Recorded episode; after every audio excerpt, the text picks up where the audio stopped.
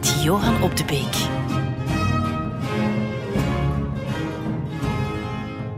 Als we vandaag eh, Versailles eh, bezoeken, en natuurlijk moet je dan naar de Spiegelzaal, de, de Galerie des Glaces, het, het pronkstuk, eh, het centrale punt ook waar, waar je hem kon zien en waar hij zijn opwachting ochtends maakte.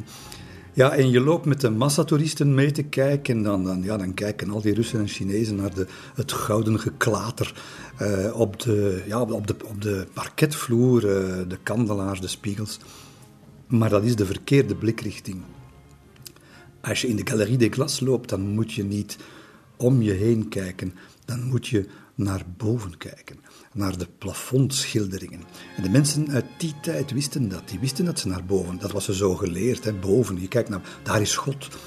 Alleen in de Galerie des Glaces zweefde niet God, maar zweefde de oppergod, namelijk Louis.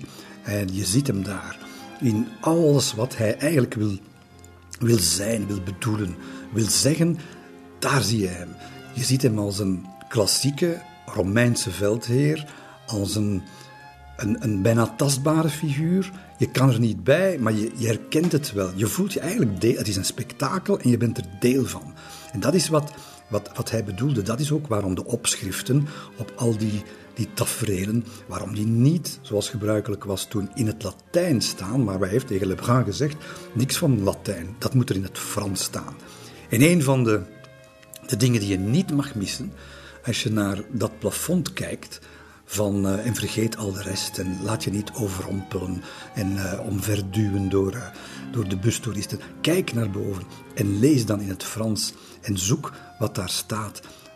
Die ene spreuk die alles zegt over Louis en over Versailles en de bedoeling van dat paleis, die is heel kort en die luidt: Le roi gouverne par lui-même.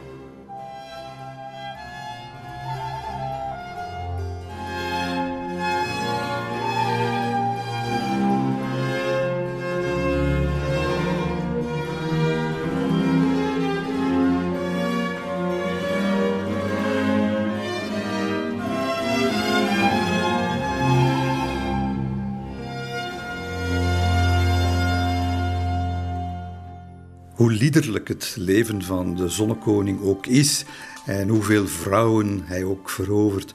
Er is er eentje die, uh, en dat weten we al natuurlijk, die, die hem helemaal in de ban heeft of lijkt te hebben. En dat is die fameuze Madame de Montespan, die erotische schoonheid. Ze schenkt hem een aantal kinderen en de Montespan, ja, het ligt nu eenmaal niet in haar pad om haar tijd uh, te verdoen aan opvoeding van baby's en van peutertjes. Daar is ze niet in geïnteresseerd. En dus bij gevolg moet zij een, uh, een kinderoppas hebben. En dat gaat de geschiedenis niet alleen van de Montespan, maar eigenlijk van, uh, van heel Frankrijk beïnvloeden. Want zij gaat beroep doen op een vrouw die uh, de juiste intellectuele bagage heeft, die in literaire kringen in Parijs en zelfs in het hof, aan het hof bekend staat om haar schriftelijke en, en ook mondelinge vaardigheden. Deemoedig, godsvruchtig, ingetogen, schroomvallig. Enfin, alle juiste eigenschappen om ergens in de achtergrond een rol te spelen, om die kinderen een beetje op te voeden. Een vriendin, en dat is de van protestantse komaf trouwens, is ze uh, weduwe Françoise Scarron. En uh, niets in het leven heeft uh, dat dametje eigenlijk voorbestemd om de rol te spelen, die, de, fantastische rol die ze gaat spelen. Maar wat gebeurt er? Wel, Montespan houdt zich bezig met parfums en het verleiden van, van haar minnaar, eh, de zonnekoning. Uh, maar die houdt wel van zijn kinderen, van al zijn kinderen en dus ook van zijn buitenechtelijke kinderen. Ondertussen heeft uh, de Montespan er trouwens al een hele reeks voor hem op de wereld gezet. En dat wordt ja, allemaal in goede banen geleid door, uh, door die Françoise Scarron, de kinderoppas. En hij komt dus meer en meer in, in contact met die Françoise. En ja, hoe gaat dat met, uh, met, met de zonnekoning? Het valt op toch wel voor de omgeving hoe teder hij is met, met die, die dame die zijn kinderen verzorgt. En uh, ja, hij laat zich op een dag weer eens iets ontvallen waar, want als hij iets zegt, is dat nooit gratuit, is dat nooit zomaar. En hij zegt, zoals zij weet lief te hebben, zou het een genoegen zijn om door haar bemind te kunnen worden. Ja, daar zag men het al komen in Versailles. De koning heeft weer een nieuw tijdverdrijfje gevonden. Niet dus, want echte intimiteit daar wil die Françoise Caron niet van weten. Ze is zeer godsvruchtig. En ja, dat is natuurlijk misschien een extra stimulans voor die koning. En de, wade wat devote geschiedschrijving heeft daarom van die Madame Scarron, die later Madame de Maintenon, een naam als een klok zal worden, zo'n beetje een begijn gemaakt. Asexuele begijn, niets is minder waar. Dat weten we uit haar eigen brieven. In haar hart ontwikkelen zich romantische gevoelens voor de vorst. Gevoelens waar ze zich, ja, inderdaad wat zondig om voelt. Als ze bijvoorbeeld schrijft aan uh, haar geestelijke raadsman, Abbé Gobelin, dan, dan voel je dat. Dan zegt ze... Ik weet niet wat mij daar te wachten staat, maar het is zeker dat ik mijn zielenheil zoek door afstand te bewaren van een trouble die daar schril mee in contrast staat.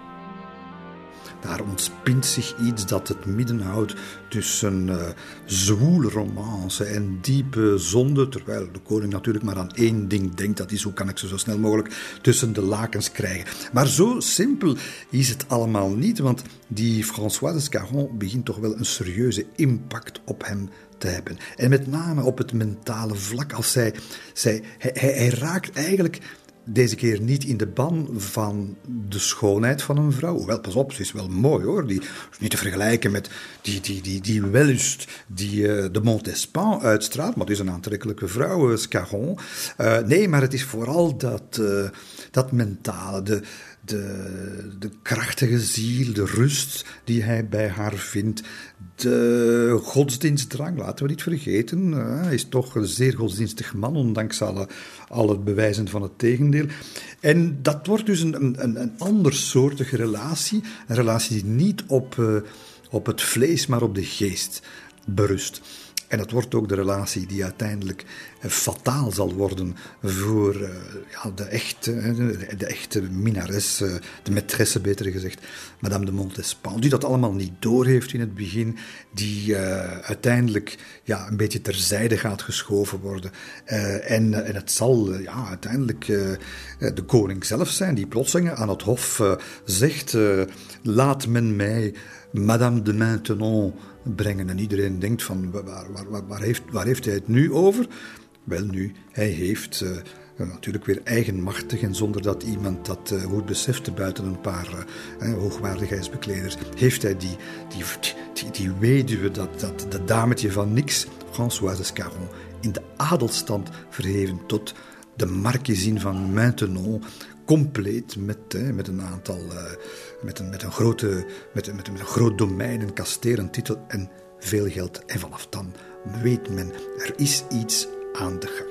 En je, je, weet, je weet niet precies, zoals, zoals altijd met Louis, hij verheimelijkt het allemaal. Hij, het, zwemt in geheimzinnigheid en, je voelt de Montespan naar de achtergrond treden. Het hof begrijpt het allemaal nog niet goed, maar je voelt ook die, die occulte macht van de andere, van de Maintenon, groeien. En met name is het zijn schoonzus, La Palatine, de, de, de vrouw van zijn broer, die daar niet tegen kan. La Palatine, die verdenkt, eh, die, verdenkt die, die de Maintenon. En eigenlijk, La Palatine misschien, nee wat zeg ik, misschien, het is zeker, ze is uh, heimelijk zelf verliefd op, uh, op haar schoonbroer, op, op Louis. En ze vindt die, die de Maintenon, ze beschrijft die als een méchant diable. En wat zegt ze wel? Ze schrijft... Telkens ze zich ergens vertoont, duurt het geen kwartier voor hij haar iets in het oor gaat fluisteren en het tot geheimzinnige onderrondjes komt. En dat terwijl hij toch al de rest van de dag bij haar doorbrengt. Dus je voelt het, het is uh, een en al jaloezie en naijver op die, die onverklaarbare reizende ster die daar plotseling aan het firmament uh, opduikt. En uh, ondertussen moeten we niet vergeten dat Louis wel van haar gunsten zal gebruik maken, maar zijn eerste maîtresse is nog altijd de ongenaakbare La Montespan. Hij is nog altijd getrouwd bovendien. En, en, en daarnaast, daarnaast gaat hij ook nog eens tekeer bij een hele reeks andere vrouwen. Dus La Maintenon moet wel wat geduld oefenen. Père, maîtresse, honneur, amour, noble et dure contrainte, aimable, aimable tyrannie. Mes plaisirs sont morts, ou ma gloire ternie. L'amour malheureuse, l'autre indigne du jour. Cher et cruel espoir d'une âme généreuse, mais ensemble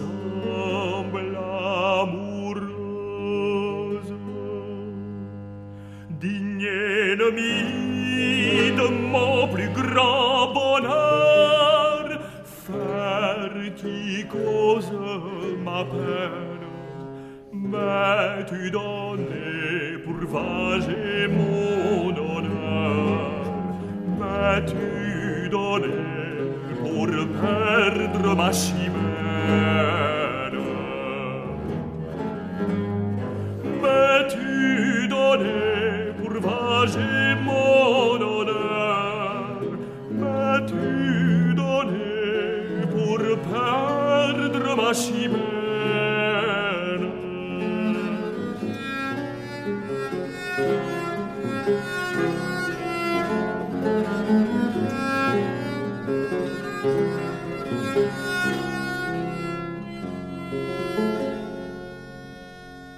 De Zonnekoning. Prachtige muziek en een fantastisch paleis met een grote koning. Eh, die geen eerste rangs genie is, dat eh, wisten we al. eh, weinig geloftes eh, getrouw is, zeker niet als het de vrouwen betreft en zeker niet als het internationale vredesakkoorden aanbelangt. Maar er is één gelofte die hij altijd gestand zal willen blijven en met het ouder worden steeds meer. Dat is zijn geloof in God en de belofte die hij gemaakt heeft aan zijn God om korte metten te maken met de ketterij. Dat heeft hij al lang geleden beloofd hè, bij, zijn, ja, bij zijn troonsbestijging. Toen was hij 13 jaar. Maar we zitten nu een heel pak verder en uh, tientallen jaren verder zelfs. En wat blijkt, hij is dat niet vergeten.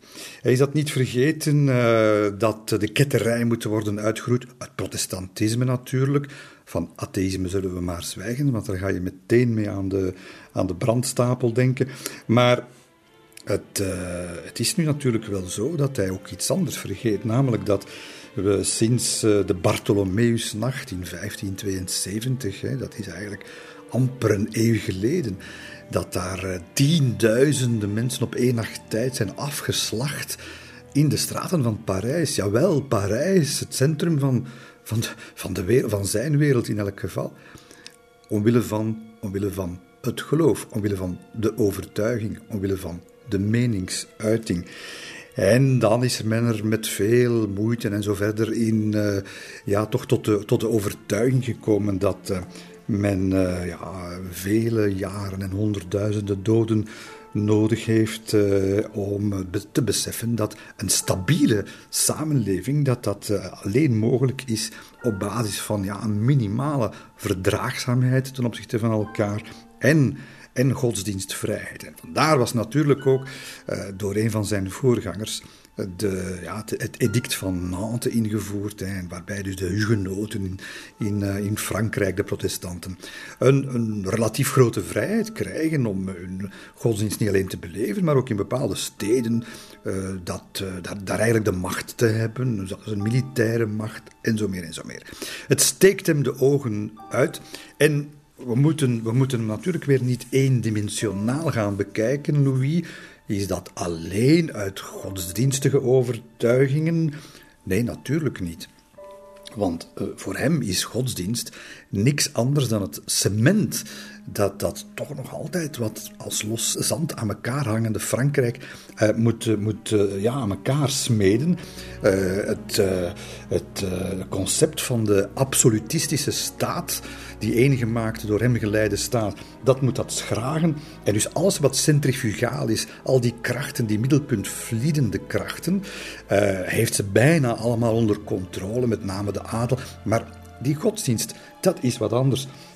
Vooral omdat je in een aantal provincies, zeker in het zuiden, dat je daar uh, ja, echt majoritair in meerderheid protestanten hebt.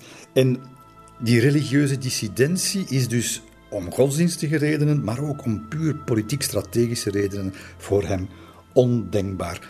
En er zat van alles gebeuren. En om, om, hem nu al een klein beetje toch uit de wind te zetten, want we moeten hem niet altijd zwart maken als dat niet nodig is, maar het is natuurlijk niet anders, niet anders in de rest van Europa, de rest van de wereld, ook in de islamitische wereld en zo verder. Het adagium in het mooie Latijnse uh, gezegde eigenlijk, hè, cuius regio eius religio, en dat wil niks anders zeggen dan elk land zijn godsdienst. Wel, dat geldt eigenlijk zo ongeveer overal, behalve misschien in de Hollandse Republiek. Ook, ook, daar moeten we toch zeggen, zelfs in, in Holland, eh, ondanks die zogezegde tolerantie, wordt er ook gediscrimineerd hoor. Maar toch ehm, veel minder. En, maar in alle andere landen ja, gaat men ervan uit dat je, eh, als, er, als er diversiteit is, centrifugale krachten, dan, dan krijg je concurrentie onder levensbeschouwingen. En dat kan alleen maar leiden tot instabiliteit, tot grote spanningen. En, en dat, dat, dat, dat is voor niks goed. En dus elk land zijn godsdienst en daarmee uit. Uh, dat betekent elk kritisch denken daartegenover of elke andere overtuiging, dat, dat moet je de kop indrukken. En hij gaat dat dus zeer nadrukkelijk doen. Hij heeft al de kerk onder zijn vleugels, hè, maar nu wil hij ook die hugenoten onder de vleugels van de Gallicaanse, de Franse moederkerk brengen. En wat, ja, het begint eigenlijk allemaal nog een beetje zo. Uh, onschuldig zullen we niet zeggen, maar, maar voorzichtig. Eerst beginnen ze met, met allerlei beroepen en functies ontoegankelijk te maken voor niet-katholieken. Uh, protestantse ambachtslieden worden geweerd uit de gilden. Scholen, protestantse scholen, worden uh, geleid plotseling door katholieken uh, of worden gewoon opgedoekt. En dat gaat zomaar door. En zoals in alles is hij onverzadigbaar en ongeduldig. Louis XIV. En op een bepaald moment in de Conseil d'en Haut krijgen ze eigenlijk allemaal een beetje onder hun voeten, zullen we maar zeggen, in het eh, mooie Nederlands, het mooie Vlaams, dat het niet snel genoeg gaat. En we moeten die hugenoten, de schroeven, de duimschroeven, gaan aandraaien. Men vindt daar allerlei slinkse methodes op financieel in de eerste plaats. Men gaat uh, zware belastingen opleggen aan wie niet het goede geloof beleidt. En bij gebrek aan kazernes, dat is nu eenmaal een gegeven, wordt, wordt in die tijd vaak het militaire garnizoen in een stad zo'n beetje verdeeld over de burgerij. Maar wat gaan ze doen? Ze gaan die eigenlijk exclusief bij de protestanten uh, laten uh, inburgeren. Dat zorgt voor natuurlijk zware financiële overlast enzovoort. Nu, dat um, gaat eigenlijk allemaal een beetje zijn gangetje uh, tot enigszins achter de rug van Louis, moeten we zeggen, zijn oorlogsmeester Louvois, ah, de, die, met zijn donkere ogen, weet u nog wel, en het, en het, en het zwarte sikje en de, de, de, de bozaardige glinstering in de blik wanneer het gaat over oorlog en geweld, Louvois, die gaat uh, eigenlijk verder gaan dan eigenlijk de bedoeling was. Ze gaan dragonades inrichten. Dragonades, wat zijn dat? Dat zijn dus dragonders, hè, die uh, in allerlei dorpjes en gemeenten verschijnen en daar werkelijk de protestantse bevolking uh, het leven niet alleen zuur gaan maken, maar ook stilletjes aan meer en meer geweld gaan plegen. En dat komt toch allemaal wel aan de oren hoor, van het Hof. En Louis die doet alsof zijn neus bloedt. Uh, het is allemaal zo erg niet. Maar anderen vinden het eigenlijk allemaal perfect wat daar gebeurt. Om te beginnen, om te beginnen zijn geheime vrouw, de machtigste van het Rijk op dat moment, dat is natuurlijk Madame de Maintenon, die al eh, stilletjes aan haar aanloop naar de macht aan het nemen is. En zij schrijft bijvoorbeeld in een brief aan de beheerder van haar domeinen rond het kasteel van Maintenon het volgende nogal uh, verbazingwekkende bericht. Het zou gepast zijn om de hugenoten die in Pierre wonen te melden dat het me ten zeerste gerust zou stellen als er straks op mijn domein geen enkele hugenoot meer woont en dat ze bij gevolg op zeker moment zullen moeten vertrekken. Dit gezegd zijnde kan er natuurlijk geen enkel misverstand over bestaan dat men hen zoveel mogelijk met zachte hand moet trachten te overtuigen en dat in elk geval hun kinderen tot het ware geloof worden gebracht. De stelling van Maintenon is: je bent verkeerd bezig als je niet uh, eh, 100% katholiek bent. Zo simpel is dat. In die tijd is het uh, vrijheid van mening en, en van levensbeschouwing. Dat is een concept dat de meesten, zeker in Frankrijk, eigenlijk vreemd is. Hè? Behalve in wetenschappelijke kringen, behalve bij mensen als Molière en zo verder. Maar de rest is daar niet aan toe. Evenmin is men toe aan de lekenstaat, waarin de, enige garantie eigenlijk dat alle overtuigingen gelijk behandeld worden door de overheid. Nee, andersdenkenden zijn per definitie fout en moeten bekeerd worden. En we moeten van de protestanten ook niet de, de, de heiligen maken hoor, want zij doen eigenlijk net hetzelfde. Uh, in, in de gebieden waar zij het voor het zeggen hebben, zijn het de katholieken die gepest worden en die men probeert uh, naar de andere kant te trekken met alle mogelijke middelen. Nee, nee, het ware geloof, mijn geloof, dat moet de hele maatschappelijke sfeer doordringen en dat moet ik opdringen aan de anderen. Dat is wat men denkt. En dus ze staan eigenlijk qua onverdraagzaamheid, zijn ze sterk aan elkaar gewaagd.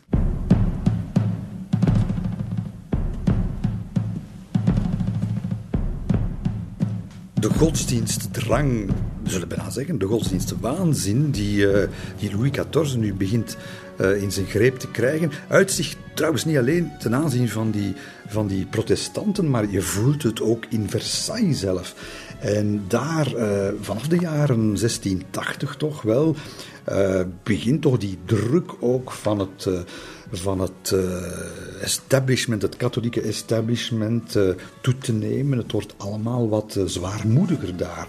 Er is veel meer moreel conformisme, hypocrisie, ehm, dames van, ja, van in de ogen van de kerk betwistbare zeden, zoals Madame de Tiange of Madame de Montespan zelf, we zien ze meer en meer in de mis dan in de balzaal. En dat is allemaal onder de druk, niet alleen van de kerk, maar ook van Louis zelf, die meer en meer en meer toch wel die, die, die, God begint. Hij wil God behagen, hè, want telkens er wat misgaat in zijn leven, in zijn rijk, in zijn oorlogen, dan is dat natuurlijk niet de schuld van de regen of van een generaal of van hemzelf. Nee, nee, dat is de schuld van, van het, slechte, het slechte geweten. Hij wordt door God gestraft. En dat vergenoegt natuurlijk Bossuet, de bisschop eh, aan, eh, in, in, Versailles, uh, en, en zijn devoten. En dat leidt ertoe natuurlijk dat die, dat die, ja, die morele grond voor het vervolgen van andersdenken, dat die groter en groter wordt. En ja, tot nu toe heeft hij eigenlijk die hugenoten oh, bekeken als een soort van, van een hinderlijke secte eigenlijk maar niet met haat en fanatisme. En, en precies dat, dat gaat veranderen. Hè. Dat, dat is iets dat, wat je terug voelt keren in, in zijn persoonlijk beleid, in de uitspraken die gedaan worden. En, en telkens opnieuw, hè, wanneer, wanneer de, jaarlijks de, de katholieke top bij elkaar komt, hè, in conclaaf met de koning, dan is het altijd weer de eis die opduikt eh, om deze verderfelijke vrijheid, zoals zij dat noemen, van geweten, uh, om, die, om die af te schaffen. Hè. Dat, is, dat komt altijd maar opnieuw terug. En het is ook, het is ook de maintenant, hoor, die daar uh, in, de, in de belokenheid van een appartement waar uh, Louis XIV nu meer en meer opduikt, een rolletje inspeelt. Hè. Want zij, zij schrijft op een bepaald moment schrijft zij het volgende. Als God het toestaat dat Zijn Majesteit nog even leeft, is er binnen twintig jaar niet één hugenoot meer over. Maar terwijl de, de troepen uh, martelend en verkrachtend de protestantse streken op de knieën dwingen. ja, laat de, Madame de Maintenon zichzelf als goede katholieke laten we niet vergeten, ze was ooit protestant.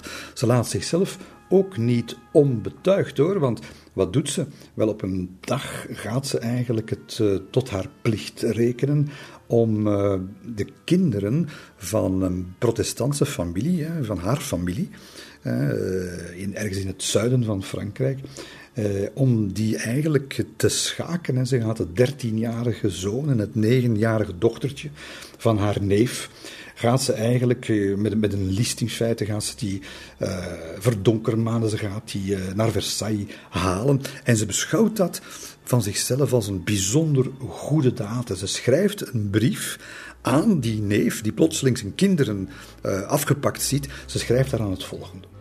De vriendschap die ik al heel mijn leven voor u koester, brengt me ertoe om met geestdrift iets te doen voor wat u het dierbaarst is. Ik heb gebruik gemaakt van uw afwezigheid, omdat ik alleen dan mijn plan tot een goed einde zou kunnen brengen. Ik heb uw dochtertje laten weghalen, omdat ik niet langer wilde wachten om haar op te kunnen voeden zoals het mij behaagt. Madame, uw echtgenote, heb ik misleid en haar verdrietig gemaakt, want alleen op deze wijze kunt u haar er niet van verdenken aan dit plan te hebben meegewerkt.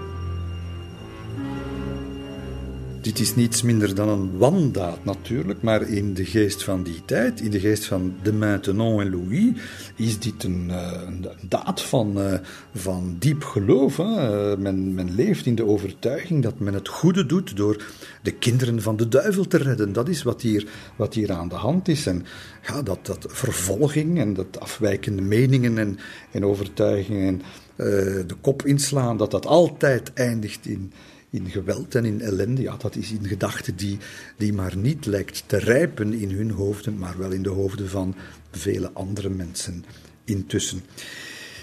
Maar bij Louis, uh, je ziet, je voelt de sfeer waarin het allemaal baat. Bij Louis gaat het uiteindelijk leiden tot een fataal besluit. Want op 22 oktober 1685 trekt hij de godsdienstvrijheid formeel in. Het edict van Fontainebleau. En dat gaat, dat gaat een on stuitbare lawine in gang zetten. Er staat geen maat meer op de onverdraagzaamheid, want het protestantisme is nu protestantisme officieel verboden, mag het zelfs thuis in de privéwoning niet meer beleiden. Pasgeborenen mogen alleen gedoopt worden door een pastoor, enzovoort enzovoort. En, en, en wie het land tracht te ontvluchten voor zijn overtuiging, dat zijn er ondertussen tienduizenden, wel die wordt gestraft. Mannen naar de galeien, eh, vrouwen in kloosters, en er komt een ware golf van repressie en terreur op gang. 200.000 protestanten gaan het land verlaten. Dat is een kwart van de hele protestantse bevolking uit die tijd. Waar gaan ze heen? Naar protestantse landen natuurlijk. Holland, Engeland, Zwitserland, Pommeren, Brandenburg, de Amerikaanse kolonies, Kaapstad. En dat zijn heel vaak, heel vaak zijn dat uh, ja, ondernemers, dokters, leraars, juweliers, stoffenfabrikanten, noem maar op. Het is wel de kruim van, van de populatie. En in een tijd waarin je al je middelen kunt gebruiken, want er is, er is tekort, er is, er is vaak hongersnood, er is vaak oorlog. Je kunt alles gebruiken wat je hebt. Wel is dat een echte aterlating voor de Franse economie. En het is minister Colbert die daar ook voortdurend op wijst, die helemaal niet blij is met, met, met, die, met die leegloop enfin, die, die daar gebeurt. Want, ja, het, gaat zeer ver. Hè. Protestanten als, als grote wetenschappers moeten op hun tellen letten als ze protestant zijn. En Christian Huygens, die ooit met veel fanfare is binnengehaald om, uh, ja, om de koninklijke academieën te bevolken en te, en te bestieren met wetenschappelijke inzichten. Wel, hij zal nooit meer uitvindingen namens de Académie des Sciences verrichten. Uh, net zoals vele andere geleerden, wiens werk niet de goedkeuring van de katholieke kerk kan wegdragen. En het leidt allemaal, het draagt allemaal bij tot, uh, tot de aderlating die het land uh, moet ondergaan. het draagt ook allemaal bij tot heel vernederende toestanden in, in, in, in kleinere stadjes, waar, waar pastoors wordt gevraagd om van elke nieuwe bekeerling een attest van goed katholiek gedrag op te maken. Dus de macht van die pastoors ten opzichte de sociale controle ten opzichte van gewone mensen enorm. Hè, want wie dat niet krijgt van de pastoor, zo'n attest, ja, die moet ophoepelen, verhuizen, weg. Hè, eh, en niemand uh, ontsnapt aan die dwang. Hè. In de Provence bijvoorbeeld wordt er, uh, worden jongens en meisjes op de leeftijd van hun communie door dragonders gewoon naar het altaar gesleept om daar tot het katholieke geloof bekeerd te worden. En Louis denkt dat dat allemaal niet alleen nodig is, maar dat dat ook werkt. Het is niet omdat je onder dwang tot een bepaald geloof wordt gebracht, dat je dan natuurlijk ook een goed en, en uh, conformistisch gelovige wordt. Dat zijn dingen die niet tot zijn denkwereld behoren, maar het zijn wel de, de wandaden uh, vandaag naar onze criteria toch al zeker, die, uh, die daardoor gesteld worden.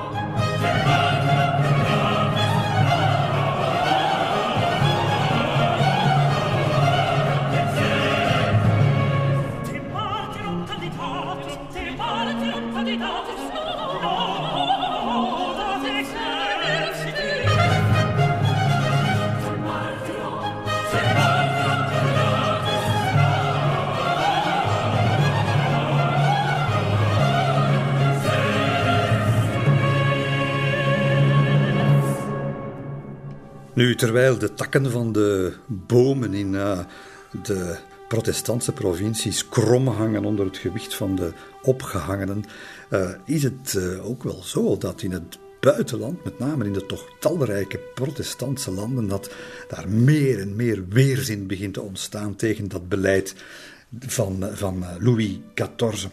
En niet alleen, niet alleen van machthebbers, maar ook van, ja, van de mensen die nadenken van de filosofen, avant la lettre, zullen we maar zeggen. Mensen die met een kritische zin in het leven staan en niet het minst natuurlijk in de Nederlanden, waar, waar al enkele jaren een, een soort van vrijdenken begint te ontstaan, dat natuurlijk per definitie haak staat op het absolutisme en dat democratisch is van inslag.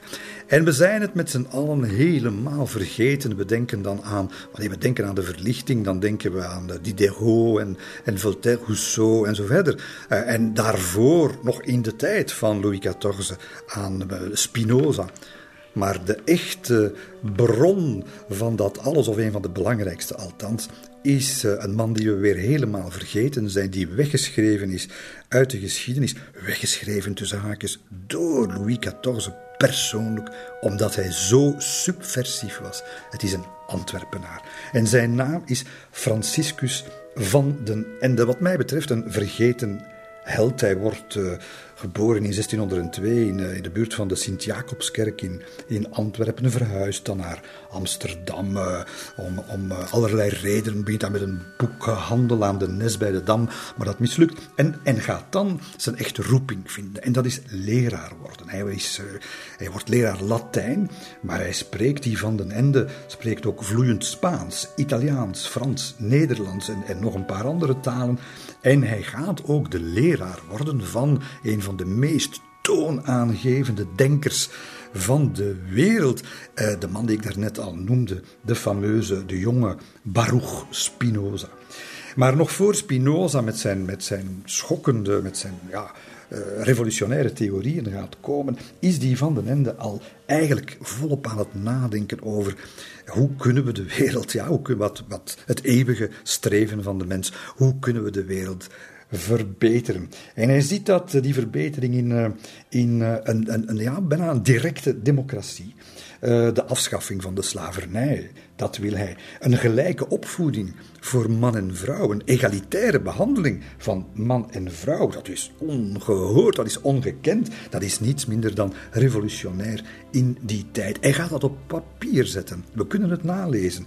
In 1665 vrije politieke stellingen. En die vrije politieke stellingen die hij neerschrijft, daar zegt hij onder meer, je gaat daar iets aanhalen wat wat, uh, wat ons allemaal nauw aan het hart zou moeten liggen.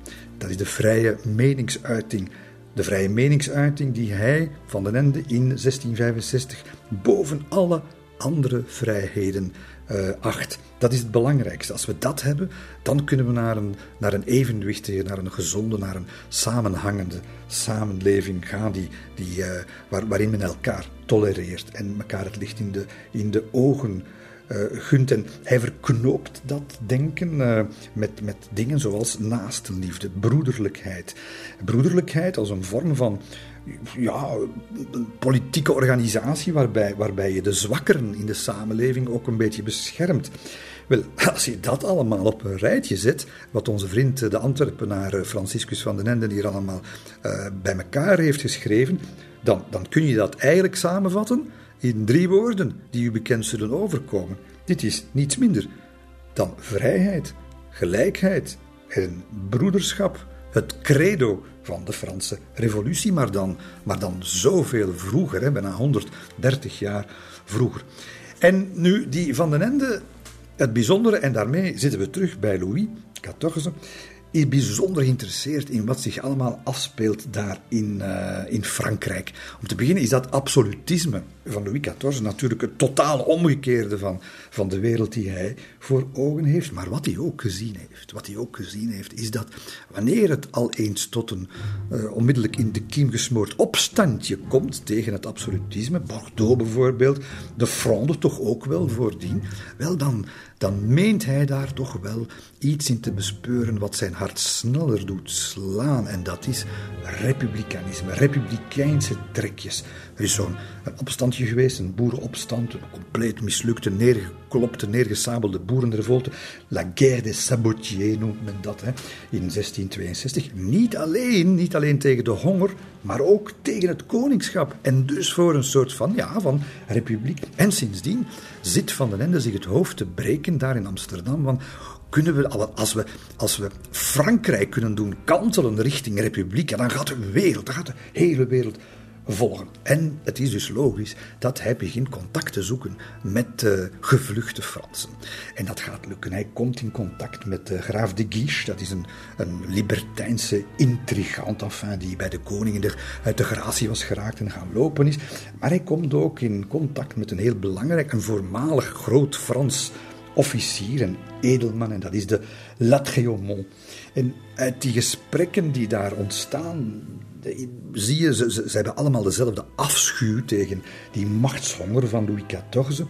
En wat blijkt, tot, tot grote vreugde en verbijstering van Franciscus van den Ende, dat is dat Latreaumont, dat hij eigenlijk al een plan klaar heeft om Louis omver te werpen. Een opstand. En die moet beginnen in het, het koningsvijandige Normandië. En dan gaan we tegelijkertijd ook een invasievloot uh, naar Normandië brengen. Uh, van wie zijn dan die schepen? Ah, dat moet de, de Spaanse vloot moet dat zijn. En wie zal op die schepen zitten? Ah, dat zijn de Hollanders met een paar duizend uh, manschappen. En dan gaan we wat plaatselijke rebellen recruteren. En voilà, zo simpel is dat allemaal. En zo en zo ontstaat daar uh, in Amsterdam eigenlijk het idee van de eerste in de geschiedenis bekende seculiere revolutie.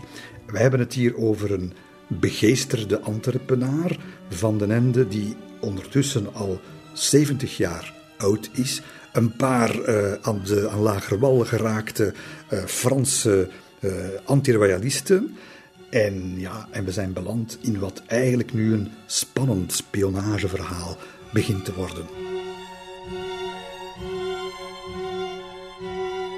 Nu, het eerste wat ze moeten doen is natuurlijk de Spanjaarden, een klein detail, de Spanjaarden eh, meekrijgen. En ja, geloof het of niet, maar die Van den Ende slaagt erin om uh, inderdaad door graaf de Monterrey, dus dat is de, de vertegenwoordiger van de Spaanse kroon in, uh, in Brussel, om die zover te krijgen dat hij wil luisteren. Niet alleen luisteren, maar hij krijgt zelfs de opdracht om spionagewerk voor de Spanjaarden in Frankrijk te verrichten. En dus, voilà, hij laat zijn twee, uh, twee jongste dochters achter in Amsterdam. Met de twee oudste gaat hij naar Frankrijk en hij belandt daarin Parijs uh, kan daar ontsnappen aan de immer waakzame blik van de Franse geheime politie van Louis XIV. Want hij sticht een, een school. Wat kan daar nu mee mis zijn, nietwaar, met een school?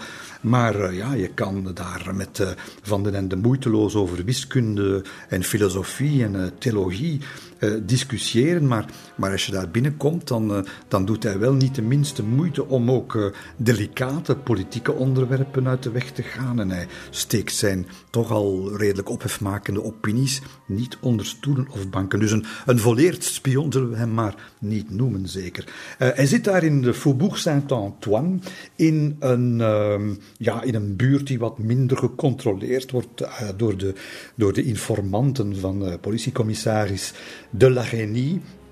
En een grote woning met, met opvallend, met verschillende in- en uitgangen. Dus je kunt daar uh, relatief ongezien binnenkomen. Er is, uh, hij houdt er ook pension, hè, dus je kunt daar gaan logeren. Dat betekent dat er dus een logische reden is waarom mensen daar hè, soms in- en uitlopen en dan een tijdje wegblijven. En achter het huis ligt een tuin die, die uitkomt op een bos. En dat is ook weer een manier om uh, afspraken te kunnen maken die het daglicht niet kunnen verdragen. En dat, uh, dat speelt zich allemaal af in, tegen de achtergrond natuurlijk ook van de oorlog die ondertussen woedt tussen Louis XIV en Willem van Oranje, de Hollandse oorlogen. En, en, en dat voedt natuurlijk ook dat denken van die, uh, ja, van die recalcitrante critici van het regime. En, en hij, Van den Ende meent dat hij, ja, wanneer die oorlogen toch veel beginnen te kosten en, en, en toch hier en daar wat wenkbrauwen gefrons opleveren. Hij denkt, nu is het moment gekomen om eigenlijk uh, gelijkgezinden te vinden voor een uh, anti-royalistische staatsgreep. Uh, en, en, en wie, wie, weet, wie weet, denkt hij, rolt er dan wel uit de daaropvolgende chaos een Franse republiek uit de bus.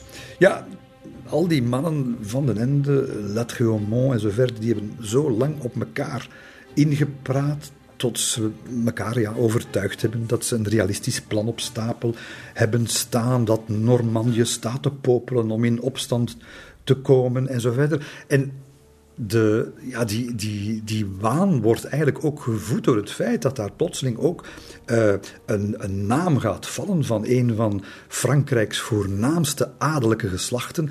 En dat is Louis de Rohan. Uh, en die, die de Rohan, die is, net zoals Latreaumont trouwens, een veteraan van de fronde, heeft dus een persoonlijke rekening openstaan met de koning. Uh, niet onaardig als militair bevelhebber, want hij heeft in verschillende veldtochten voor de koning zijn diensten bewezen. En dus met die kerel valt wat, wat, wat aan te vangen.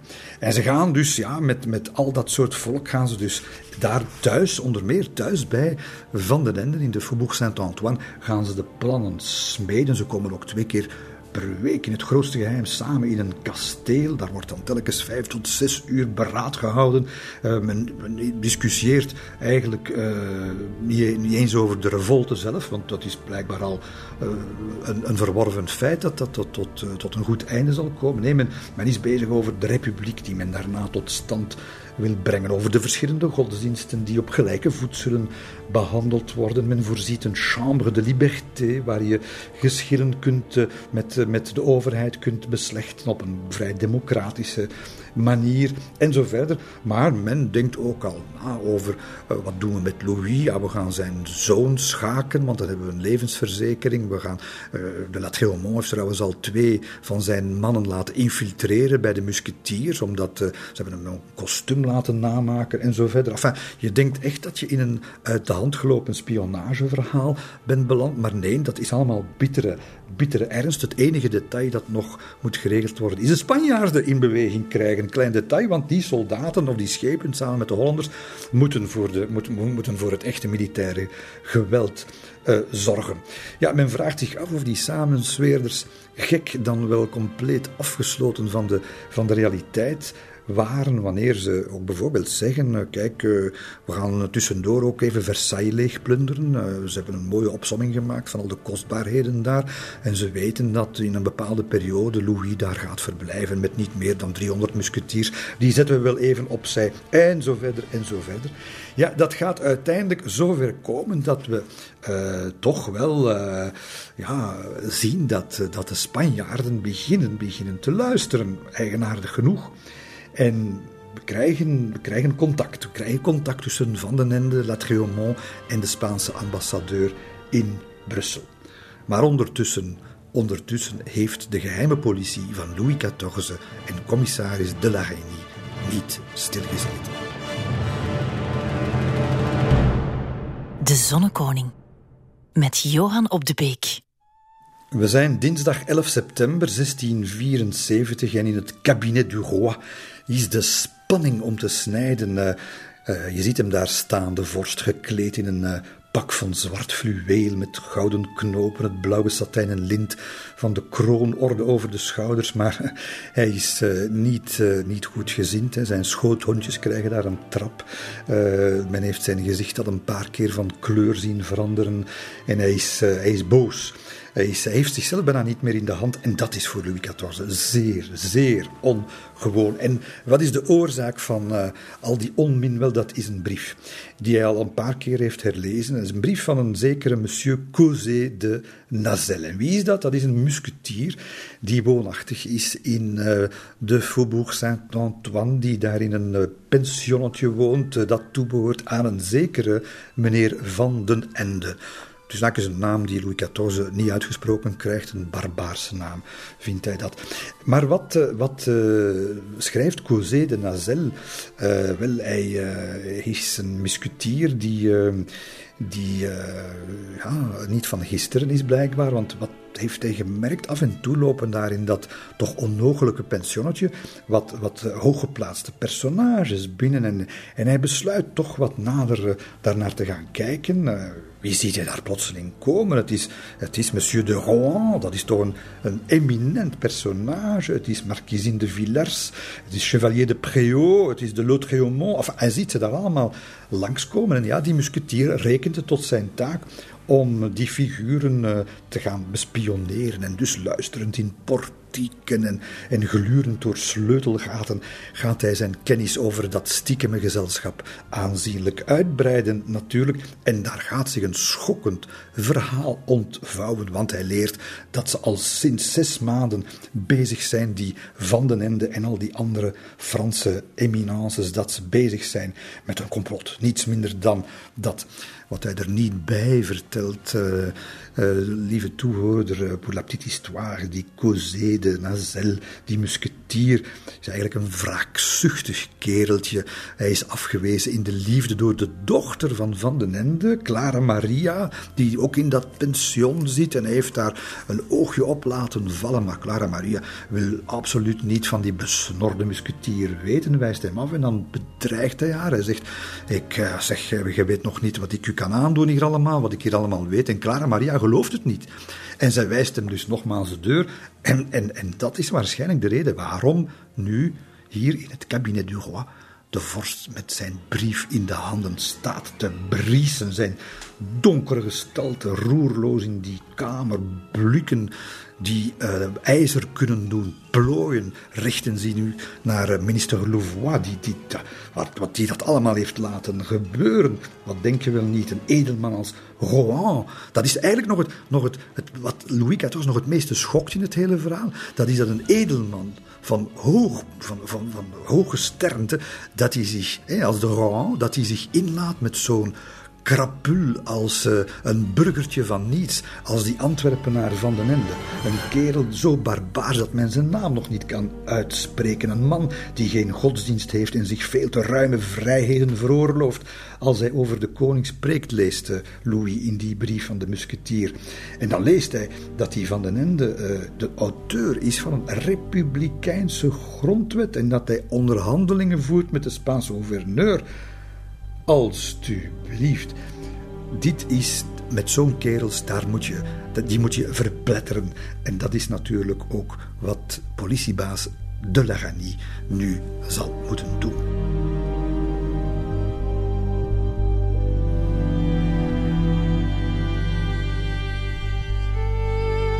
Het duurt geen eh, etmaal of iedereen wordt opgepakt, behalve, behalve de Antwerpenaar van den Ende, want die was naar Brussel om te onderhandelen met de Spaanse ambassadeur. Kan makkelijk over en weer reizen, want ja, Antwerpen, Vlaanderen is zijn geboorteland en dus de, hij denkt, de, de politie heeft geen, geen argwaan. En hij komt dus thuis...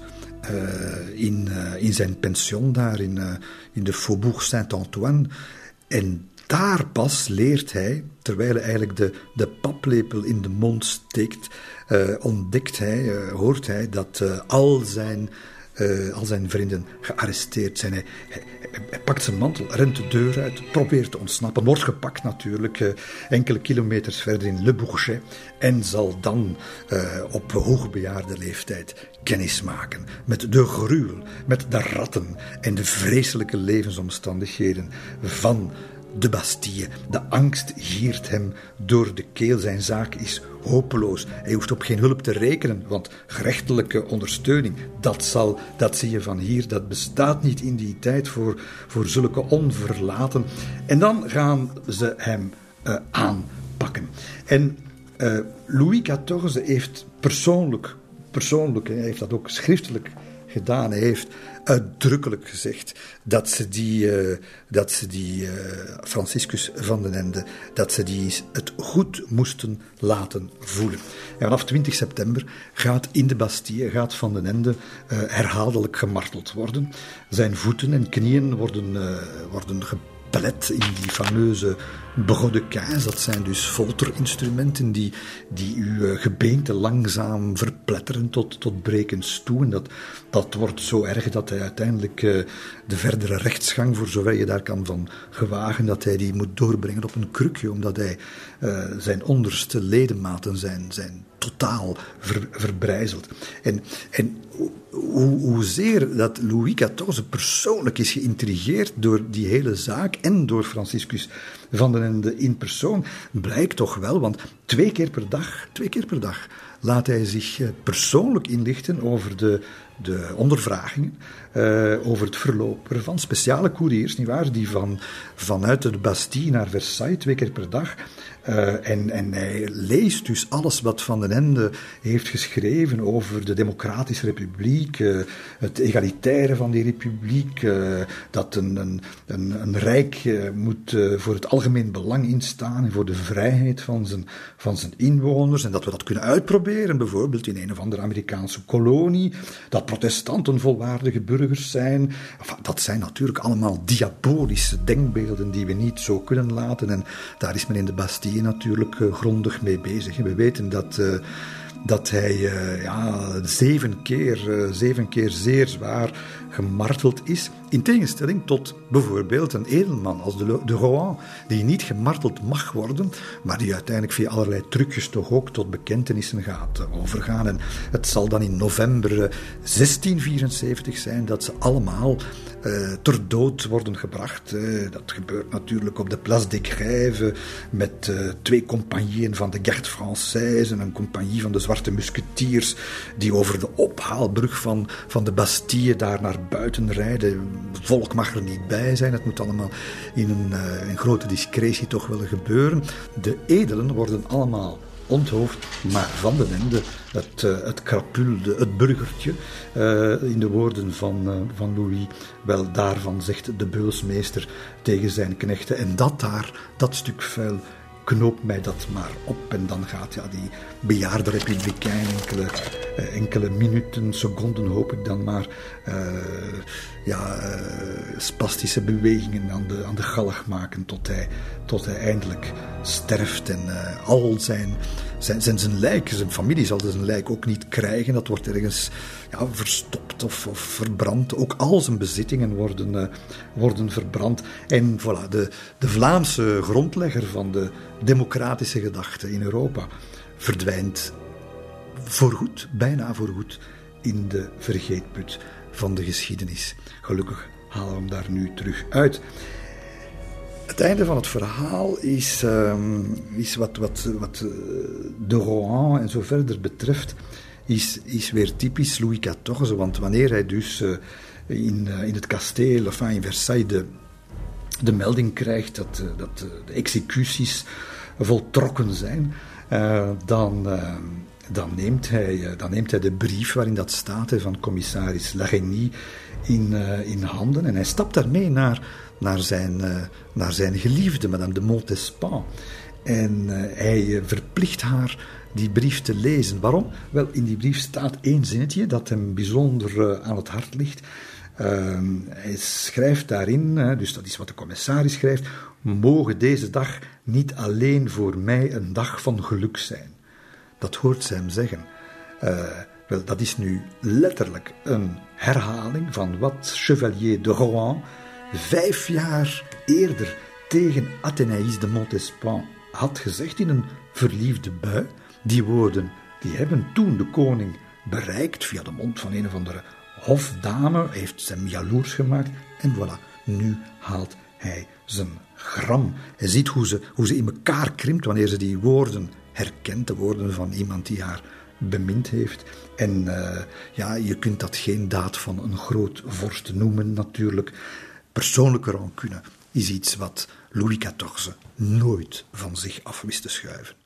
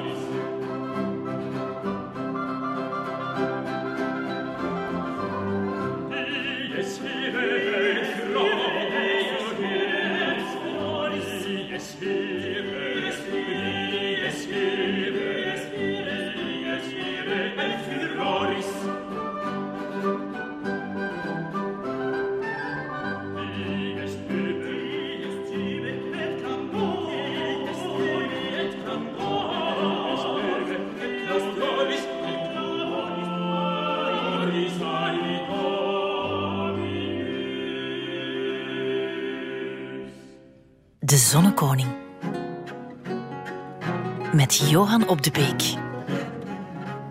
Uit het voorgaande blijkt dat eh, Louis um, ja, er niet voor terugschrikt om, om zijn uh, Athenaïs uh, af en toe eens flink te choqueren. En dat is toch een teken aan de wand, want die relatie die nu toch al lang bezig is, we zullen niet zeggen dat ze op de laatste benen loopt, maar het wordt toch dun, dun ijs. En dat heeft te maken met de Montespan zelf. Het was geen gemakkelijke. Ze wordt helaas ook minder aantrekkelijk, veel zwangerschappen. Maar het uh, moeilijkste wat op haar pad terechtkomt is natuurlijk de figuur van uh, bischop Bossuet, de hofprediker. Dat is een man met een onverbiddelijke kijk op het leven en die natuurlijk uh, al geruime tijd strijd voert tegen die buitenechtelijke relatie. En vooral tegen de vrijgevochten persoonlijkheid van die Athenaïs. Het is een echt een doorn in het oog van al die devoten. En ja, Bossuet die, die houdt zich dus echt niet in. Hè. Op de kansel bijvoorbeeld, zondags, dan is dat zo van... Wij kunnen niet aanvaarden dat de koning faalt in ook maar één der christelijke deugden. Niet één! En dat hoor je dan weer galmen tegen de, de muren en de zuilen van de Chapelle Royale. Uh, ja, de, de oren van de vorst infecteren. Het is een zwaarder misdaad dan het vergiftigen van de openbare fonteinen. Dat soort taal krijg je daar te horen. En um, ja, hij gaat ook verder, Bossuet. Hij waarschuwt eigenlijk ook zijn uh, gehoor in de kerk dat, um, dat men uh, ja, slechts absolutie kan krijgen voor zijn zonden als men oprecht poogt om zijn gedrag te veranderen. En als dat niet het geval is, en zegt Bossuet, wel, dan uh, is het ook heiligschennis om tijdens het uh, paasfeest ter communie te gaan. Wel, het wordt zo stilletjes aan Pasen. Uh, Louis is er tot nu toe altijd van tussenuit geraakt eigenlijk, die, die aanvallen van Bossuet, door, door gewoon een tijdje niet meer in de Chapelle Royale te verschijnen. Dus dan moet hij niet luisteren naar al, dat, al die preken. Maar zijn biechtvader, de Lachaise, een priester, die, die neemt dan de draad op en die begint hem dan ook over al zijn zonden in te lichten. Uh, allemaal tot, tot de woede van, uh, van Madame de Montespan.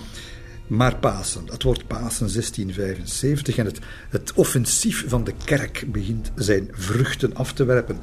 Ze gaat, uh, Madame de Montespan, ze gaat naar de Chapelle Royale om de, te, biechten, de, te biechten te gaan.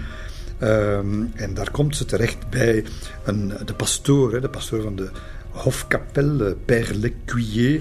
Ja, dat is zo'n soort zielenzorger die altijd paraat staat om het ijzeren brandmerk van de zondaar in je lichaam te drukken. En hij heeft zich voorbereid, want in plaats van de penitentie krijgt ze, krijgt ze gewoon een, eh, een vernedering van, eh, van hem te slikken. Hij vertikt het namelijk om haar de biecht af te nemen. Hij zegt eh, door zijn, door zijn traliewerkje daar in de biechtstoel, hij zegt, ah, zit daar Madame de Montespan, de schande van Frankrijk. Uh, dan krijg je dat maar eens te horen, zeg, in de biechtstoel. Ga heen, madame, zegt hij, en werp u aan de voeten van de dienaren van Christus. En ze krijgt dus niks. Hè. Ah, zij onmiddellijk naar, naar, haar, naar haar minnaar, Louis, maar die weet het ook niet. Uh, en, en, en, en Bossuet, die, uh, de, de, doordrijver, die zegt, ja, dat is uw verdiende loon in feite. Ja, dus de, de, de Louis, die, die, die, die staat eigenlijk nu een beetje voor, voor schut, niet alleen voor schut, maar hij weet niet meer wat doen. Want als je de, de penitentie niet krijgt, de Montespan is eigenlijk, ja, dat is gewoon heiligschennis waar ze nu in leeft. En hij, en hij is eigenlijk overgeleverd aan, aan Bossuet, die nu eigenlijk de val denkt te hebben kunnen dichtklappen. En hij, zeer geslepen als hij is, en met veel zin voor flexibiliteit, gaat deze geestelijke hem een voorstel doen. En hij zegt: men kan niet het onmogelijke van u verlangen, ah, dat hoort Louis wel graag, maar dan moet hij even slikken bij de volgende zin, want volgens Bossuet verlangt God dat de koning zijn vlam geleidelijk laat, uh, laat uitdoven hè, en in afwachting ook niets meer onderneemt om ze terug aan te wakkeren. Dus gedaan met het gestoei in het ledikant met Madame de Montespan, die wanneer ze dat verneemt, eigenlijk bijna die Bossuet uh, aanvliegt maar ze verlaat wel Versailles.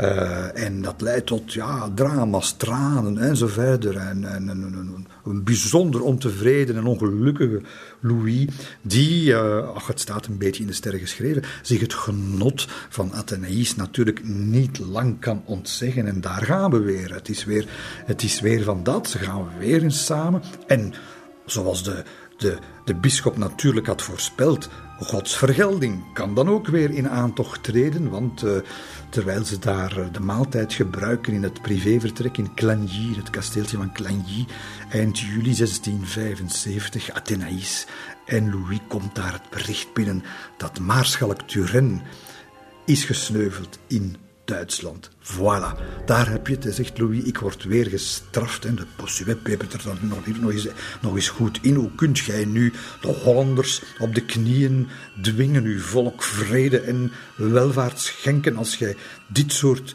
dingen blijft doen? U moet uw liefde opofferen voor het hogere belang. En ja, dat is nu ook wat Louis stilletjes aan begint te geloven. En uh, hij, gaat zich, uh, hij gaat daar uit de weg. Uh, ze komen niet meer bij elkaar. En het is een onthechting, een volledige onthechting, die echter een jaar later eindigt. Want het is niet Bossuet die in de zomer van 76 gaat triomferen, maar wel Cupido, de vrede van Nijmegen is namelijk pas getekend. Hij heeft weer de glorie en de roem te pakken, de zonnekoning. Dus het valt nogal mee, denkt hij bij zichzelf, met de wraken gods. En wat gebeurt er? Wel, hij is nog niet terug van de veldtocht, amper een, eigenlijk een paar minuten. Zit met de dauphin, met zijn, met zijn zoon, de opvolger, aan tafel samen met de koningin in Versailles komt daar de lakij binnen, Bontemps, en die meldt hem op zeer neutrale maar besliste toon dat Madame de Montespan is teruggekeerd uit Bourbon, waar ze een uh, gezondheidskuur heeft ondergaan. Wel, het duurt geen halve seconde. Of Louis staat op, laat echtgenoten in tranen natuurlijk en zijn zoon zitten voor wat ze waard zijn vliegt zijn paard op en rijdt zonder enige aarzeling naar het kasteeltje van Clagny, waar hij zich natuurlijk uh, driftig gaat storten tussen de gastvrije ledematen van Athénaïs de.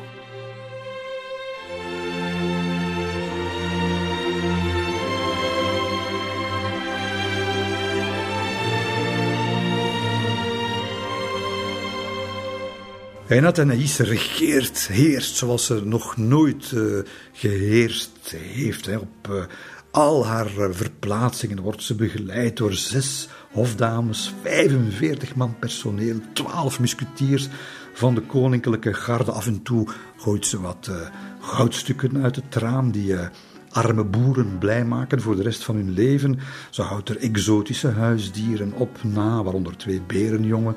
Uh, ze, ze trekt het zich natuurlijk niet aan dat ze door de, door de koningin ondertussen La Putana wordt genoemd, de slet. Nee, ze laat iedereen goed voelen dat ze helemaal terug is. Uh, ze laat dat ook voelen aan de speeltafels van Versailles, want daar gaat ze. ze, ze, ze ja, het is een van de grootste gokkers van de eeuw in feite. Ze, ze gaat soms tot acht uur s morgens door. Ze, ze, op een dag uh, verspeelt ze, ze 4 miljoen pond. Dat, daar kun je dus een slagschip mee, mee bouwen. En, en ja, ze gaat, ze gaat door tot, tot het werkelijk keldert. En dan moet de koning ingrijpen, want die moet dat dan allemaal betalen. En hij gaat dan verbieden om dat spel nog te spelen. Maar ze is lang niet de enige. Hè. In Versailles gebeurt dat in de Salon de Mars. Daar is het dringen en wachten werkelijk. De, de, speeltafels hè, die worden omstuwd werkelijk door een onoverzichtelijk aantal deelnemers. Dat gaat over tric-trac, piquet, reversie, maar ook schaken. En, en soms doet de koning mee, maar niet zo heel vaak. Het zijn, het zijn, uh, ja, het zijn de, de lageren van stand, hè, de, de edelen die daar staan. En ja, dat betekent dat, dat daar toch wel, en dat is zeer onversaillaans, dat daar toch wel wat emoties te zien zijn. Hè. Dat zorgt voor klamhandjes, voor opgewonden kreten, vloeken, stampvoeten, uh, huilen. Zeer zelden gezien daar in Versailles. Uh, maar aan de goktafels constant eigenlijk. Hè. Daar vliegt alleen zijn wandelstok met ivoor bekleed door de lucht. Hè. Daar zal alleen zijn een deftige dame beginnen roepen. Hè. maar er zijn ook mensen die hun zelfbeheersing kunnen bewaren hoor. Want we hebben daar bekende voorbeelden van. De ijzig kalme gravin de Soissons, die duizend pond verliest terwijl ze haar neus poedert. En Marquisine de Beaumont, die volgens ambassadeur Primi Visconti 10.000 pistolets verloor in één keer en van het ene moment op het andere tot armoede verviel, zonder ook maar één onvertogen woord te zeggen. Ja, uh, die in financiële moeilijkheden uh, geraken, dat hebben we al eens gezegd. Dat zorgt er alleen maar voor dat ze moeten gaan aankloppen bij de koning. Die moet bijspringen. Dat maakt hun onderdanigheid ten aanzien van die koning alleen maar uh, groter. natuurlijk. Het heeft nooit iemand belet om te gokken en te spelen, hè. nachtenlang. Ehm, ja, het enige waar je als edelman moet voor waken bij, bij zo'n spel, dat is dat je het speelt met een gelijke natuurlijk. Hè. Spelen, dat doe je met leden van je eigen stand, niet met het schormorrie, dat spreekt vanzelf. En dat is wat bijvoorbeeld hertog de La Rochefoucauld ondervindt, want op een dag zit hij te schaken zeg, in zijn appartementje met een van zijn lakeien, hoe bedenkt hij het? En plotseling moet hij zich bergen, want daar stapt de hertog de Saint-Simon binnen, samen met de hertog de Chevreuse. Onaangekondigd komen die twee toch wel binnen wandelen, zeker. Ontzetting en schaamte bij de drie hertogen, zo zal... Uh, Saint-Simon zich later dat pijnlijke incident herinneren. Uh, alleen zo'n zo'n onverlaat als, als La Rochefoucauld, uh, zegt Saint-Simon, ten prooi aan een van zijn bedienden, kan zo laag vallen om schaak te spelen met een lakeitje. Moet je daar nu zelfmoord voor plegen? in alle ernst, zegt Saint-Simon dan, nee, nee, dat, dat, dat moet je niet doen, dat is niet nodig. Uh, dat geldt pas als je als goed edelman uw schulden niet kunt terugbetalen. Dan is misschien zelfmoord wel een aangewezen, eervolle oplossing. Maar de meesten doen dat natuurlijk niet. Hè. Die kiezen voor een, mildere vorm van verwijdering, zullen we maar zeggen. Namelijk, uh, ze verlaten Versailles. En dan nog, hè, dan nog doe je dat alleen als het over eerbare spelen gaat. Hè. Als je daar je geld niet meer kan terugbetalen. Want als je slecht aangeschreven, oneerbare spelen, als je dat daarin uh, doet, dan vindt men het normaal dat men zijn schulden blauw-blauw laat. En wie is daarin gespecialiseerd in dat soort gedrag? Het zijn de maarschalken, de hoogste hoeders van het eergevoel natuurlijk. Hè. Zij, zij houden staande dat ja, je moet eigenlijk je, je, je speelschulden niet inlossen als je die hebt gemaakt in de lotto of de brasset, want dat zijn eigenlijk oneerbare gokspelletjes. Ja hoor, laat het nu net die spelen zijn die het meest in trek waren in Versailles.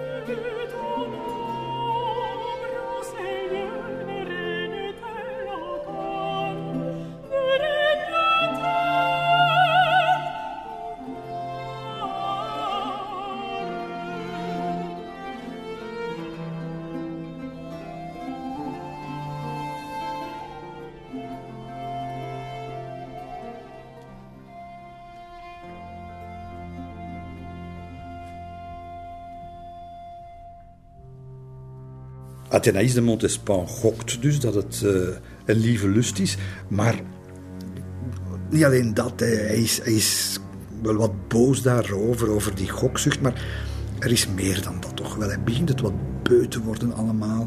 Uh, en je ziet hem weer vertrekken in de richting van het, het, het koninklijk gewaad waaiert s'nachts weer door de geheime gangen van Versailles en niet altijd meer naar het bed van de Montespan. Nee, het is bijvoorbeeld uh, Madame de Rochefort-Théobon, uh, de Louvigny, uh, dat zijn erotische voorbijgangers. En Athénies ligt daar eigenlijk niet van wakker. Madame de Soubise, een echte sekspom in Versailles die dagen. Ze wisselen soms geheime signalen uit met elkaar. Want uh, als haar man in Parijs verblijft, dan stelt ze daar de koning discreet van in kennis door een bepaalde kleur van oorbellen te dragen en dan weten, ah, ik, uh, ik ben welkom vanavond. Maar ja, eh, jammer genoeg voor uh, La Soubise, ze is zo onhandig om een voortand te verliezen en plotseling is ze niet meer in trek bij de vorst. En zo gaat het allemaal maar door. Athénaïs de Montespan denkt, laat hem maar wat doen. Zolang hij altijd maar terugkeert naar mij, is het in orde. Maar daar gaat toch een kink in de kabel komen. En dat is eh, de jonge, de heel jonge en heel mooie Marie-Isabelle de Ludre. En ze beantwoordt veel meer dan al die andere dametjes aan het profiel van de Montespan zelf. Ze is bovendien ongetrouwd. Dat is ook wel belangrijk. En, uh, en ze weet de weg te vinden naar de koninklijke appartementen en naar het hart van, uh, van Louis. En dat zal gevolgen hebben. Hè. Men, men, ziet plotseling het hof opstaan wanneer ze ergens een salon binnenkomt. Tot verbijstering van de Montespan. Want die, die heeft natuurlijk door van als het al zover is, dan is, ze, dan is ze echt wel, dan wordt ze echt bijna gezien, bijna op mijn hoogte gezien. Um, en, en men, het Hof omgekeerd denkt, La Montespan is gedaan. Ze heeft afgedaan. Eindelijk gaat die vrouw, gaat die vrouw ten onder gaan. De Ludere zal het uiteindelijk moeten afleggen tegen de Montespan, want zij is de kop van die mademoiselle de Ludere en die gaat ze krijgen, want uh, de koning, zoals dat gebruikelijk is, geeft daar een riante toelage. Ze weigert die eerst nog, maar ze moet er dan toch, ja, uiteindelijk uit pure noodzaak moet ze het klooster in. En dat ontlokt aan een van de, ja, een van de tijdgenoten, een van de ooggetuigen van die tijd, uh, uh, aan Madame de Sévigné, de onvergetelijke uitspraak Marie-Isabelle de Ludre werd nog sneller vergeten dan wanneer ze zou zijn meegesleurd in een overstroming. De Montespan, lijkt onverslijdbaar, ze lijkt onoverwinnelijk. Maar de wellust slijt weg bij de koning. En wat er van overblijft, is eigenlijk niet meer genoeg om die relatie inhoud te geven. En ze blijven bij elkaar, bijna uit gewoonte, uit respect en zo verder.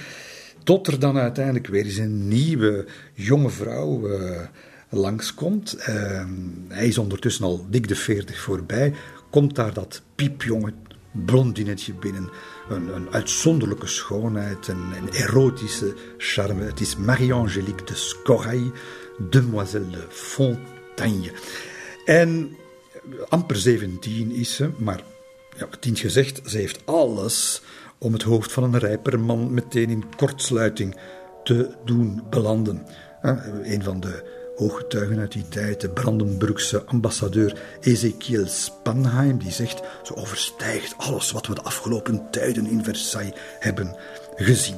En hij is, is helemaal weg. En Montespan ziet het gebeuren. Hè. Puberale affaires en puberale pogingen ook om de affaires verborgen te houden. Hij begint zowaar geheime afspraakjes, hij de zonnekoning, geheime afspraakjes met haar te maken uh, in het huis van zijn broer in, in Parijs. De man die zichzelf tot het centrum van het universum heeft gemaakt. Hij tracht discreet te zijn. Ja, we kunnen dat alleen maar bestempelen als een ambitie die natuurlijk voorbestemd is om te mislukken. Want al bij het eerste rendezvous weet uh, de Montespan perfect wat er uh, aan het gebeuren is. Met een geheime trap daar ergens in een ander kasteel tussen de twee appartementen uh, probeert hij dat dan nog eens opnieuw. Enfin, het is werkelijk een, een pubere verhaal. En ondertussen gaat hij de Scoraille, het hele hof eigenlijk in haar band krijgen. Wanneer ze tijdens een jachtgalop haar haartooien uh, lakt los. En ze gaat, die, ze gaat gauw een soort lint in haar haar draaien met zo'n vrijgekomen haarlok. Wel, dat wordt de mode. Iedereen begint dat te doen en dat is natuurlijk dat, dat, drijft die de Montespan ondertussen natuurlijk uh, in de gordijnen. Hè. En, en ze, ja, ze, ze voelt het, hè. Ze, ze, probeert zijn blik nog te vangen, maar, maar het lukt niet. En ze, ze zoekt naar, ja, naar datgene wat hen ooit zo verenigd heeft, die omstrengeling van de omhelzingende, de gejaagde hartslag van de passie. Maar het is onvindbaar allemaal. En dat terwijl ze, moet u dat voorstellen, terwijl ze eigenlijk bijna onophoudelijk de parfums van haar rivalen moet verdragen. Zelfs in de kerk. Hè. Eh, dat wordt ons beschreven door Primi Visconti, een van de ambassadeurs. Tijdens de mis zaten ze allebei voor de koning. Madame de Montespan met haar kinderen op de tribune ter rechterzijde in het zicht van iedereen en mademoiselle de Fontaine aan de linkerkant. Met hun brevier of rozenkrans in de handen zaten ze te bidden, de ogen in extase ten hemel gericht. Heiligen, zo leek het wel. Enfin, het Hof is tenslotte toch de mooiste komedie ter wereld. Uh, een komedie, ja, het zal wel zijn, maar een komedie waar Athénaïs de Montespan allerminst mee kan lachen. En helemaal onverdraaglijk wordt het natuurlijk wanneer uh, diezelfde mevrouw, uh, dat juffertje van 17, zwanger blijkt te zijn. En voor haar is nu de maat vol. En voor de Montespan, dat leidt tot hysterisch gegil in de koninklijke appartementen. En Louis, die ondergaat het. Hij staat erbij met gekwelde schouders. Maar ja, ze, gaat, ze gaat het toch halen. Want wat blijkt, ja, dat tienertje uh, krijgt een miskraam. En er staat daar nog erger te wachten. Want ze, ja, ze, ze, ze, merken, het Hof merkt dat. Uh, dat uh, de koning stilletjes aan wat gegeneerd wordt als ze in het openbaar haar mond open doet. het is zelfs zo tegen Colbert, zegt hij op een, op een zeker onbewaakt ogenblik, nietwaar, zegt hij tegen Colbert, zij denkt als een kip zonder kop. Ja, dat is heel duidelijke taal. En ja, in juli meldt de geruchtenmolen dat de kip hertogin wordt gemaakt. Ze krijgt 20.000 pond, een uitkoopsom. En ze moet ophoepelen, weer gedaan, met de zoveelste rivalen van de Montespan. Maar in de coulissen staat ondertussen een andere vrouw. De ene slag na de andere te tellen. Een vrouw die haar kans weet af te wachten. Een vrouw die de gouvernante is van Athenaïs kinderen en die de weg heeft gevonden naar het hart van de vader van die kinderen, Louis XIV. Het is natuurlijk Madame de Maintenon. Madame de Maintenon die, uh, die uh, ja, uh, weet dat, dat het met Athenaïs uiteindelijk toch zal afgelopen zijn, die daar om godsdienstige, maar ook om persoonlijke reden eigenlijk zit op te hopen. En het is, uh, het is uiteindelijk Madame de, de Maintenon die uh, de opvang zal worden van Louis XIV wanneer de eerste geruchten beginnen op te duiken over de, de mogelijke vergiftiging van die fameuze Madame de Scorreil. U weet wel, de, de rivaal die daar, uh, die daar uiteindelijk zal sterven, op heel jonge leeftijd, 18 jaar. Vergiftiging. En wanneer dat verhaal wordt onderzocht, komt een van de meest raadselachtige en schokkende affaires van het hele bewind van Louis XIV aan het licht. Een zaak die jarenlang de gemoederen zal beroeren, die Louis zal schokken in zijn fundamenten. Het is de gifaffaire. De gifaffaire, daarover volgende keer meer.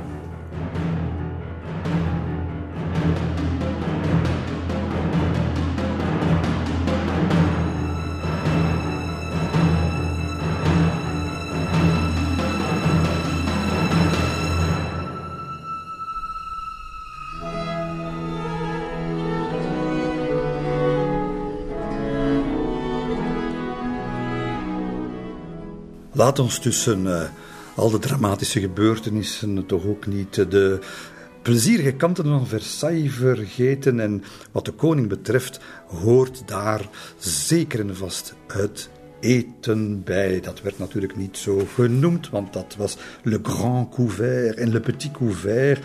Grand couvert, dat was om tien uur s'avonds, omstandig, langdradig, met veel toeschouwers, met een koning die helemaal alleen eten. Natuurlijk onder de fluwelen begeleiding van strijkers. Dat zal tot diep in de jaren negentig Lully zijn, maar kon ook al wel eens eh, een stukje van Marin Marais appreciëren, de koning, tijdens die ceremonie. Want dat was het, zijn eh, maaltijden. Altijd volgens een zeer gedetailleerd en, en schriftelijk vastgelegd protocol. Eigenlijk een toneelstuk, daar hebben we het weer, een toneelstuk in vijf bedrijven. Eerst krijg je de officieren van La Bouche du Roi. Die gaan de tafel dekken. Nu, La Bouche du Roi in Versailles, dat is eigenlijk de belangrijkste uh, koninklijke bedrijfstak. Want daar werken 200 mensen, uh, die uh, gaan dus, een deel daarvan, een tiende daarvan, gaat met de schotels opdraven van de Cuisine Bouche. Cuisine Bouche ligt in de Aile du Midi, dus langs de Escalier des Princes, trekt dan langs de Salle des Gardes,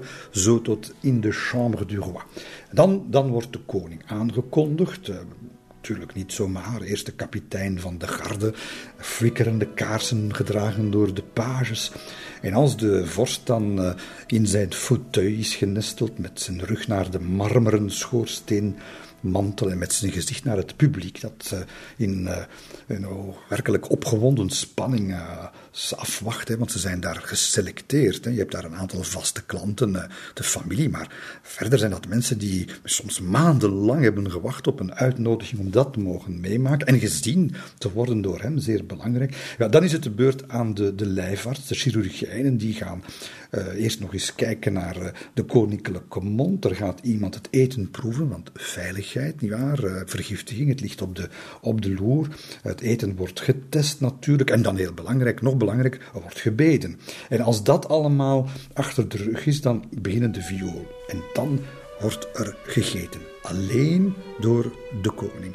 En nooit met een bestek. Niet dat er aan zilver en gouden lepeltjes en vorken en wat weet ik een, een gebrek is uh, in Versailles, dat is er genoeg. Maar de koning eet met zijn handen. En waarom doet die koning dat terwijl dat eten met een bestek is echt wel een vorm van beschaving?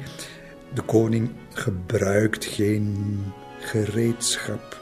Dat doe je niet als koning. Er zijn twee dingen die je aan je handen neemt als koning. Dat is het zwaard en de scepter. Maar toch niks banaals, als een vork en een mes. Nee, de koning eet met de klauwen. Uh, uh, ja, gaat dan tekeer met sausen en met uh, kippenbouten. Dat moet wat geweest zijn. Hij is geen gewone sterveling. En dat moet blijken uit dat, dat, dat feit dat hij dus vast voedsel... Hè, uh, vlees, gevogelte, hoeft het overigens niet zelf te snijden, want volgens de etiketten gebeurt dat door een van de uh, aanwezige edellieden. Hè. Trouwens, wie dat mag doen, die, die, dat is een, die, die voelt zich buitengewoon vereerd. En voilà, zo, zo, zo gaat het van start. Komen dan vijf gangen, service noemt men dat, vandaar nog altijd het woord service, aangevoerd door telkens nieuwe scharen bediendes van La Bouche du Roi. Uh, dat wordt met de nodige plechtstatigheid allemaal binnengebracht, begeleid door musketiers met de musket op de schouders. En de menus, wel, bekennen ze nog. En daaruit blijkt maar één ding, die Louis XIV, en dat is al een paar keer gezegd, het is een natuurkracht en hij heeft de maag van een leeuw. Want wat noteren we op een doordeweekse dag? Het begint met een soep van twee oude kapoenen, vier patrijzen met kool, een bisk van zes duiven, een kom soep van duiven en ridevaux.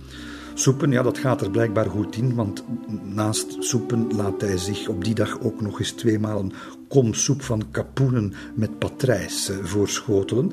Uh, dan, La Bouche du Roi rukt weer eens aan uh, en tovert een stukje gebraden kalfsvlees, 20 pond alstublieft, op tafel, maar ook nog een duiventaart. Daarvoor hebben twaalf gevleugelden hun leven geofferd, nietwaar? Gehakt kippenvlees, zes stuks zaten daarin volgens het menu. Patrijzen haché, zes gebraadtaarten, twee gegrilde eenden, drie met truffel gevulde kippen, zes gebakken kapoenen. En het is nog lang niet gedaan. Hele vogelpopulaties moeten eraan geloven.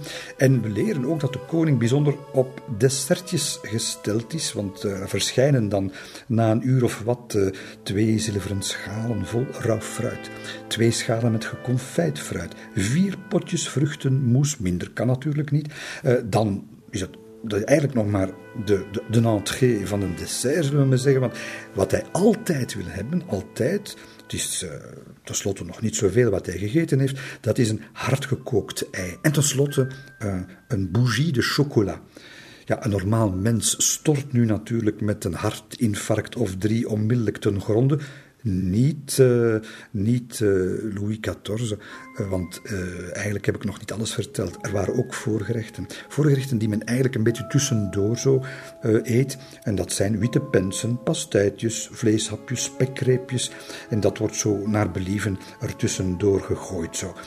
dat is de Grand Couvert, Bouche du Roi. Maar u moet niet vergeten dat uh, Louis XIV natuurlijk ten allen tijde kan beslissen dat dit of dat pastijtje toch niet helemaal is wat hij die avond wenst. En dan verordent hij dat uh, de cuisine de la bouche uh, nog gauw is wat dat gebeurt. Dus dat staat op papier. Nog gauw eventjes acht stuks rundgebraad op tafel moet zetten. Een marmer eentje, een houtsnip, een paar duiven. En wanneer is hij echt boos? Hij is echt boos als er geen doperwtjes bij zijn, want dat eet hij het liefst. Ehm, u, u, denkt dan, die man valt, uh, valt omver van het eten, want die eet dat allemaal op. Dat is natuurlijk ook niet waar. Hij eet natuurlijk, dat, is, dat, dat zou werkelijk de maag van een walvis zijn. Dat heeft hij niet. Nee, hij proeft wel van alles. Minstens één keer. Maar u moet het zich voorstellen als een, een, een heel lange tafel, meters lang, waar hij alleen achter zit. En een beetje verborgen waarschijnlijk achter, zoals men het beschrijft, de montagne. Dus werkelijk bergen eten. En daar proeft hij telkens van. Wordt dat eten weggegooid achteraf? Nee, dat, dat eten wordt daarna aan de paleispoorten, s ochtends bijvoorbeeld, uitgedeeld aan, uh, aan het plebs, die daar dan natuurlijk elke dag uh, klaarstaan. Hij proeft van alles, van die onoverzichtelijke uh, hoeveelheid. Het is zo erg dat zijn, dat zijn schoonzus, de onvergelijkbare La Palatine, die van Beierse afkomst, komst is en natuurlijk al wel eens een kartoffeltje en een uh, braadworst uh, of twintig achterover kan slaan. Wel, zelfs zij, en daar ook de nodige vormen aan over heeft gehouden, wel zelfs zij zegt van, wat, wat hij eet, elk normaal mens, valt gewoon dood neer. Nee, hij niet. En hoe erg het wel is gesteld, blijkt ook dat na al dat eten hij ook s'nachts aan de deur van la chambre du roi ook nog eens wat vlees, wat brood laat klaarzetten voor als er toch nog eens s'nachts een klein hongertje zou optreden. En soms, nee, niet soms, maar regelmatig weten we van de laquais van Bontemps dat hij in het holst van de nacht de hele reutemeteut van La Bouche du Roi moet optrommelen om alsnog een paar gebraden kippen in de sluipgangen van Versailles s'nachts met kaarsen tot bij het koninklijke bed te brengen.